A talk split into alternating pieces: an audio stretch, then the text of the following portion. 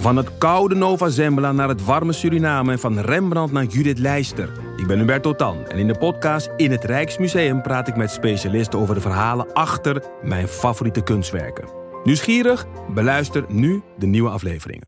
Je hoort mensen willen zeggen dat het boek beter was dan de film, maar wij van Boeken FM streven naar om de podcast beter te laten zijn dan het boek. Wij lezen de klassiekers die je nog niet gelezen hebt. We lezen de boeken die je heel graag wil lezen, maar waar je eigenlijk voor schaamt om in het publiek mee gezien te worden. We lezen de Libris-winnaars. Uh, we praten over de Nobelprijslariaten. Allemaal zoals je een etentje hebt. Dat je moeiteloos mee kan praten en dat het lijkt alsof je helemaal belezen bent. Wij zijn Ellen, Joost en Charlotte van Boeken FM. En je kunt ons luisteren in je favoriete podcast-app.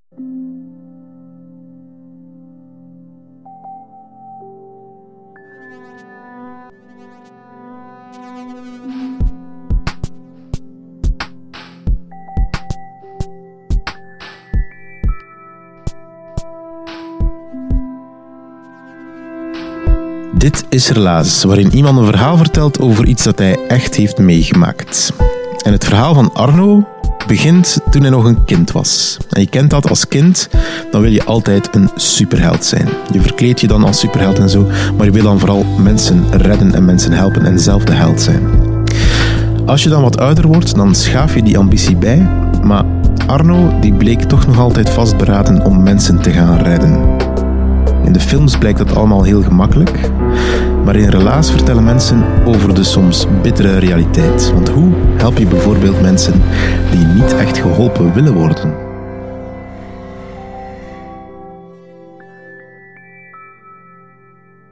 Vroeger, als ik eh, klein was, keek ik wel vaak naar uh, films met Spider-Man en uh, de bijhorende trui aangedaan.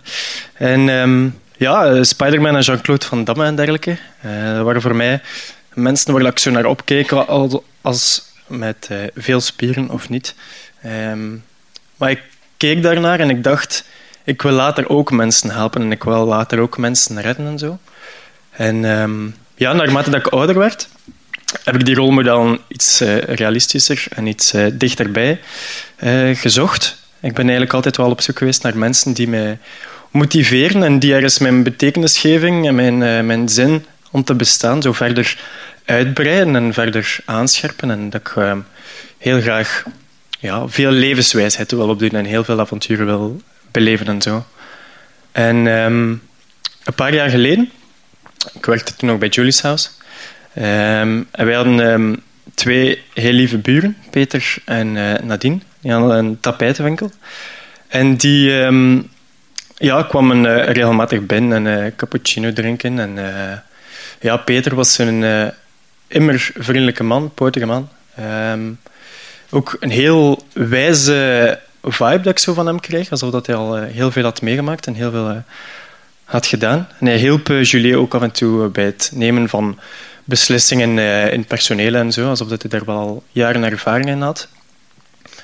En op een dag wanneer dat Nadine binnenkwam... Um, vroeg hoe dat met haar was. Ze zei oké, ja, dus, uh, alles, goed gaat met, ah, ja, alles gaat goed met mij. Maar met Peter niet zo goed. Um, blijkbaar leed, uh, Peter aan uh, chronische nierinsufficiëntie, waardoor dat hij nog maar één nier had en dat hij eigenlijk maar 12% meer werkte. Dus dat hij eigenlijk heel dringend een nood had aan een nieuwe nier. En het eerste wat in mij opkwam was eigenlijk Eureka. Ik kan mijn nier geven aan hem. Als gezonde persoon heb je er twee. Maar eigenlijk werken ze elk met 50% Dus ik dacht, ja, ik ben fysiek prachtig in staat om mijn nier aan hem te geven en zo hem uh, te helpen eigenlijk.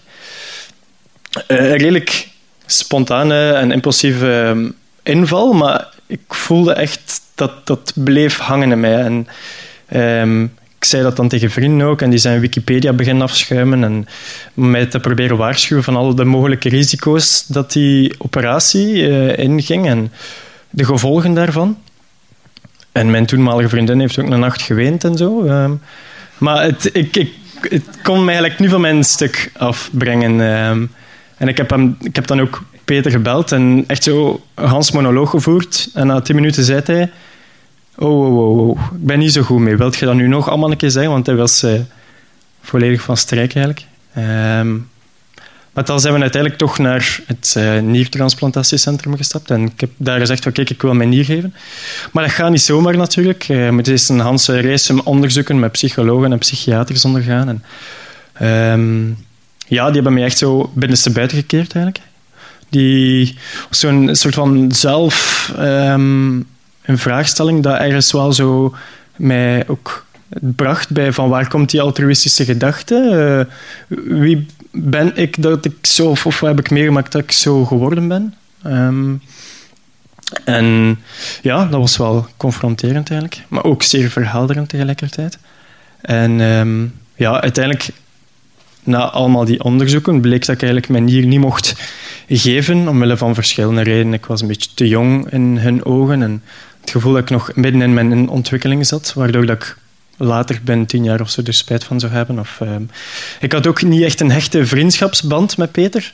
Dus um, ja, en ik, ook een beetje mijn, mijn beslissing was te hard genomen vanuit mijn buikgevoel. En er was heel weinig rationaliteit bij komen kijken. Um, heel teleurstellend voor mij. Dat was, ik ben echt zo beginnen wenen ook, omdat dat een van de eerste keren was dat iemand tegen mij zei: van, Kijk, jij mocht die persoon niet helpen. Dat was echt zo ja, eigenlijk een super grote teleurstelling. En ik merkte bij Peter dat ook wel. Um, ook al denk ik dat hij er wel bij had stilgestaan. Um, maar hij was gewoon al zeer dankbaar over het feit dat ik die keuze wou, of die beslissing had genomen, dat ik hem dat wel wou geven. Um, ondertussen leeft Peter uh, gezond verder met dialyse wel. Uh, en met de nodige aanpassingen in zijn levensstijl. Um, ik ben erover aan overtuigd, gelijk dat Charlotte net ook al zei, dat de jeugd, waarin je opgroeit met de mensen die je begeleiden daarin en je ouders en zo, dat dat um, vormen, u maken, u creëren, zo gezegd. En um, in mijn geval, mijn ouders zijn vroeg gescheiden en mijn papa was de iets welvarendere kant, um, terwijl dat mijn mama af en toe op de grond sliep om ons toch niks tekort te kunnen doen. Mijn mama was altijd zo'n persoon die uh, heel veel dingen uitzakken als ik zo kijk naar de andere, iets oudere mensen rondom mij die zo 9-to-5-job hadden en dan hobby's. En was dat bij haar zo? Ik weet dat wij uiteindelijk met mijn broer uh, zeven keer zijn verhuisd en dat zij meerdere jobs heeft gehad, twee cafés. Um, dat zij zo altijd wel de persoon was die zo heel vaak dingen deed en zo, maar dan ook wel af en toe gekwetst werd of bedrogen werd. Of, um, maar daar dan eigenlijk altijd wel op een sterke manier zo weer gelijk een phoenix uit de, ras, uit de as herrees. Um, maar op een bepaald moment ja, had ik mijn mama een soort van voetstuk geplaatst, denk ik. En dat is dan zo op een uh, abrupte manier um, afgebroken geweest, dat voetstuk. Um, dat was ongeveer een jaar geleden, denk ik, dat mijn mama zwaar in de put zat eigenlijk. Na zo financiële uh, problemen, persoonlijke problemen. Ze kwam ook net uit een uh, zeer ingewikkelde en emotionele relatie. En um, ze had zich ook vrijwillig uh, laten opnemen in een um, psychiatrische instelling, of de spoeddienst van het ziekenhuis was dat. En ze anders bang was dat ze stomme dingen ging doen.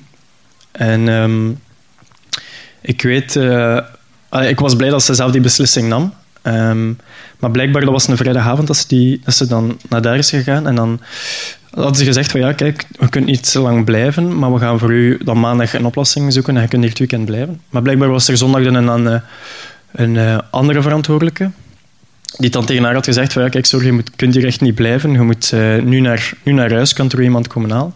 En zij moet dat op dat moment ergens ingezien hebben als oké, ik heb geprobeerd, maar het mocht niet baten. Um, en ze is dan wel naar huis gegaan ze heeft dan gezegd... Dat was dan, ze sliep toen op eh, het appartement van mijn tante. En ze zei tegen mijn tante, ja, ja alles is goed. Eh, kijk, we gaan maandag gewoon verder zoeken, komt wel in orde. Maar dan, uh, die zondag voormiddag, um, kreeg ik dan via een heksvriend, die wel nog uh, in contact stonden met elkaar, kreeg ik uh, te horen dat, dat hij van haar, van mijn mama, dan zeer verontrustende berichten kreeg. En op dat moment voelde ik echt zo een vorm van angst en spanning van oké, um, wat is er aan de hand? En ja, ik belde toen ook naar mijn tante om te gaan kijken of mijn mama nog op het appartement was daar. En uh, het appartement was leeg. Er lagen een, uh, een, aantal afscheidsbrieven eigenlijk in haar koffer, die ook open lag, met allemaal haar kleren nog in. En ja, die afscheidsbrieven, er waren er... het zit- aan mijn eh, twee broers nog, eh, aan mijn twee tantes, dan aan mijn grootmoeder ook een. Ehm, zo heel bewust en rationeel geschreven. En ook naar mij toe, hoe trots dat ze mij was. En, en hoe schoon dat ze het zag, hoe dat ik in het leven stond. En dat dat echt alleen maar was doordat ze had kunnen dromen wat, dat in een, eh, wat ze een zoon kon vinden. Eh, en op de laatste paragraaf was echt zo heel sick van kijk, Arno mocht mijn auto hebben, want ik denk dat jij de beste partij bent die hem eh, kunt gebruiken. Ehm, we zijn daarop dan ook naar het politiebureau gegaan om dan zo'n eh, officiële vermiste aan te geven eigenlijk. En ehm, het is heel vreemd, zo zondag voormiddag, je komt daar binnen in de- zo'n heel grijs, betonachtig ehm, gebouw waar dat twee flikken rondlopen. ehm, zo heel onemotioneel zo, een beetje vreemd. Mijn tante zaten daar ook, die dan zo ja, emo- emotioneel. En wanneer dat iemand in een blauw uniform vraagt waar, dat mijn, waar dat je mama is, is dat echt zo zeer ongeloofwaardig eigenlijk. Of dat je het zelf ook nog niet echt kon beseffen. En ik, ehm, die man, ja, je begint zo, ik weet niet, mijn emotionele knop was zo gelijk afgezet en ik ben echt zo mee praktisch na te denken, oké, waar zou mijn mama kunnen zijn? En ehm, ze ehm, via de gsm-mast kon de politie dan haar gsm opsporen en zat die dan afgezet ook. Maar het laatste signaal was ergens richting eh, de zee.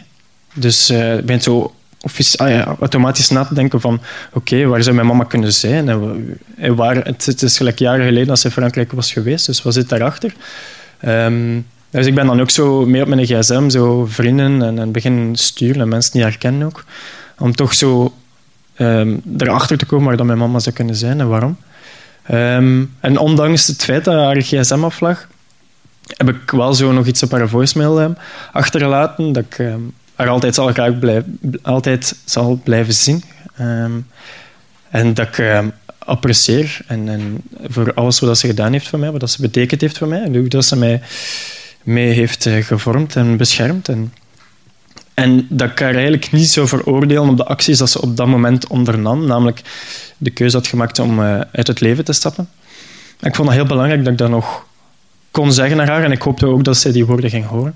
Ehm, en dan, ja, we zijn dan uiteindelijk naar, eh, bij mijn grootmoeder thuis geweest, omdat we op het politiebureau niet echt iets meer konden doen. En ik bleef een beetje afzijdig van de familie die zo heel emotioneel zichzelf aan het beschuldigen was van ah, we hebben dat niet zien aankomen en eh, van waar. En, en ik weet niet, ik ben zo gelijk een, een onderzoek op mezelf gestart, een beetje MacGyver-style of zo. ehm, zo de, de detective. En ehm, ja, op een bepaald moment heel, ehm, heel kut wel, dat mijn, eh, de batterij van mijn gsm plat was. Dus ik dacht, oh shit, ik moet hier eh, een oplader vinden. En ehm, de enige plaats, allee, de dichtstbijzijnde plaats was eh, bij mijn papa thuis. Dus ik ben dan naar daar gegaan en dat was echt zo'n moment dat ik nooit ga vergeten. Ehm, omdat dat zo...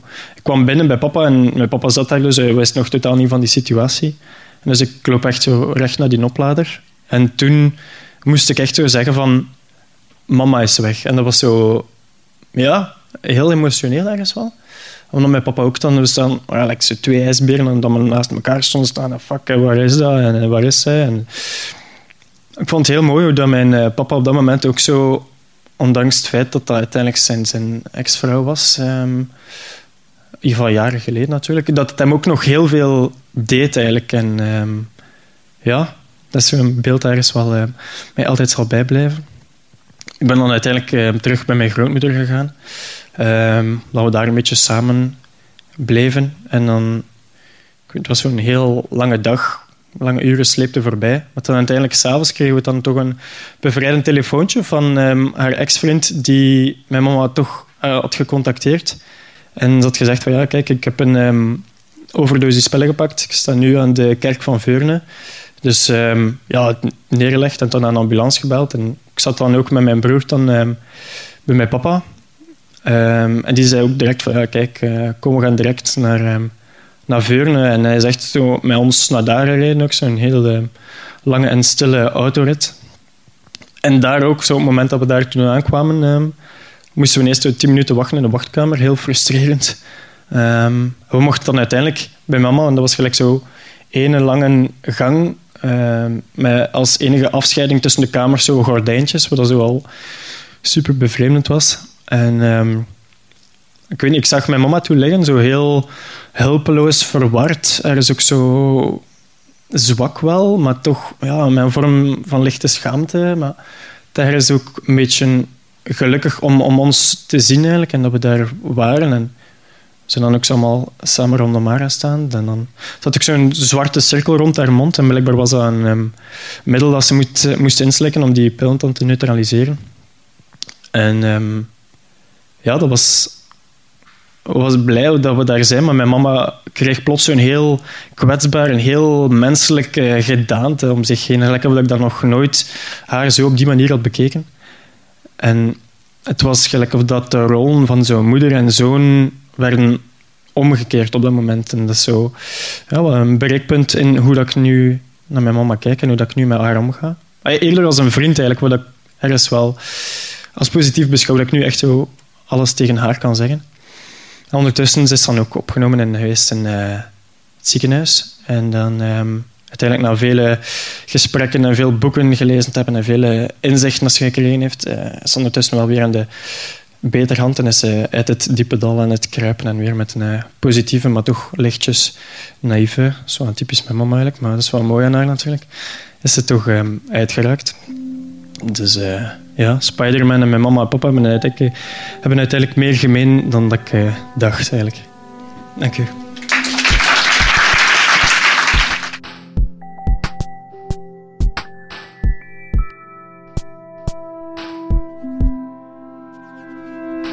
Dat was het relaas van Arno. Hij vertelde het in maart van 2017. Dat was tijdens de opening van de nieuwe Krogbibliotheek in Gent. Het was het laatste verhaal van de matinee. Het was uitzonderlijk morgens en meestal programmeren we dan met relaas als laatste verhaal iets, iets luchtiger, zodat we de mensen met een goed gevoel kunnen buitensturen. Maar soms doen we dat ook bewust specifiek niet. Bijvoorbeeld bij Arno. En we zagen het, na Arno zijn verhaal moesten de mensen vertrekken naar huis. Uh, maar we merkten dat ze dat niet zomaar deden. Ze stonden recht, ze keken naar elkaar, ze begonnen te praten met elkaar. Uh, mensen moesten dat eventjes kwijt, moesten eventjes opluchten, moesten vertellen over wat ze tijdens dat verhaal hadden gedacht en hoe ze erover um, reflecteren. Er was zelfs iemand die me achteraf een mailtje heeft gestuurd met excuses omdat ze zomaar was weggegaan zonder goeiedag te zeggen, maar dat ze het eventjes zwaar had omdat ze dit uh, verhaal net gehoord had en in haar privéleven ook zoiets had meegemaakt. Dus ik wil Arno bedanken om dat verhaal zo moedig te brengen. Je verhaal heeft heel wat mensen geraakt. En wie vragen heeft over zelfdoding kan altijd bellen naar het nummer 1813. Daar word je professioneel geholpen. Zo dus, Relaas wordt gemaakt door een team van 16 mensen ondertussen. Evita Nocent, Marley Michels, Philip Cox, Ruby Bernabeu Plaus, Timon van de Voorde, Dieter van Huffel, Sarah de Moor, Charlotte Huigen, Evert Saver, Sarah Latré, Stefan Gruijaert, Anneleen Schelstraten, Egwin Gontier, Wouter Dupré en ik ben zelf Pieter Blomme. We zoeken nog naar een systeem om ervoor te zorgen dat je na het luisteren van een relaas dat makkelijk kan doorsturen naar iemand anders.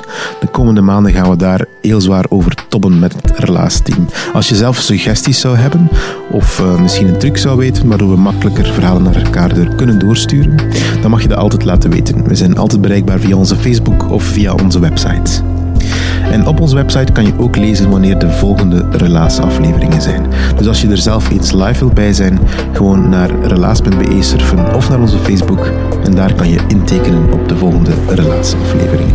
Bedankt om te luisteren.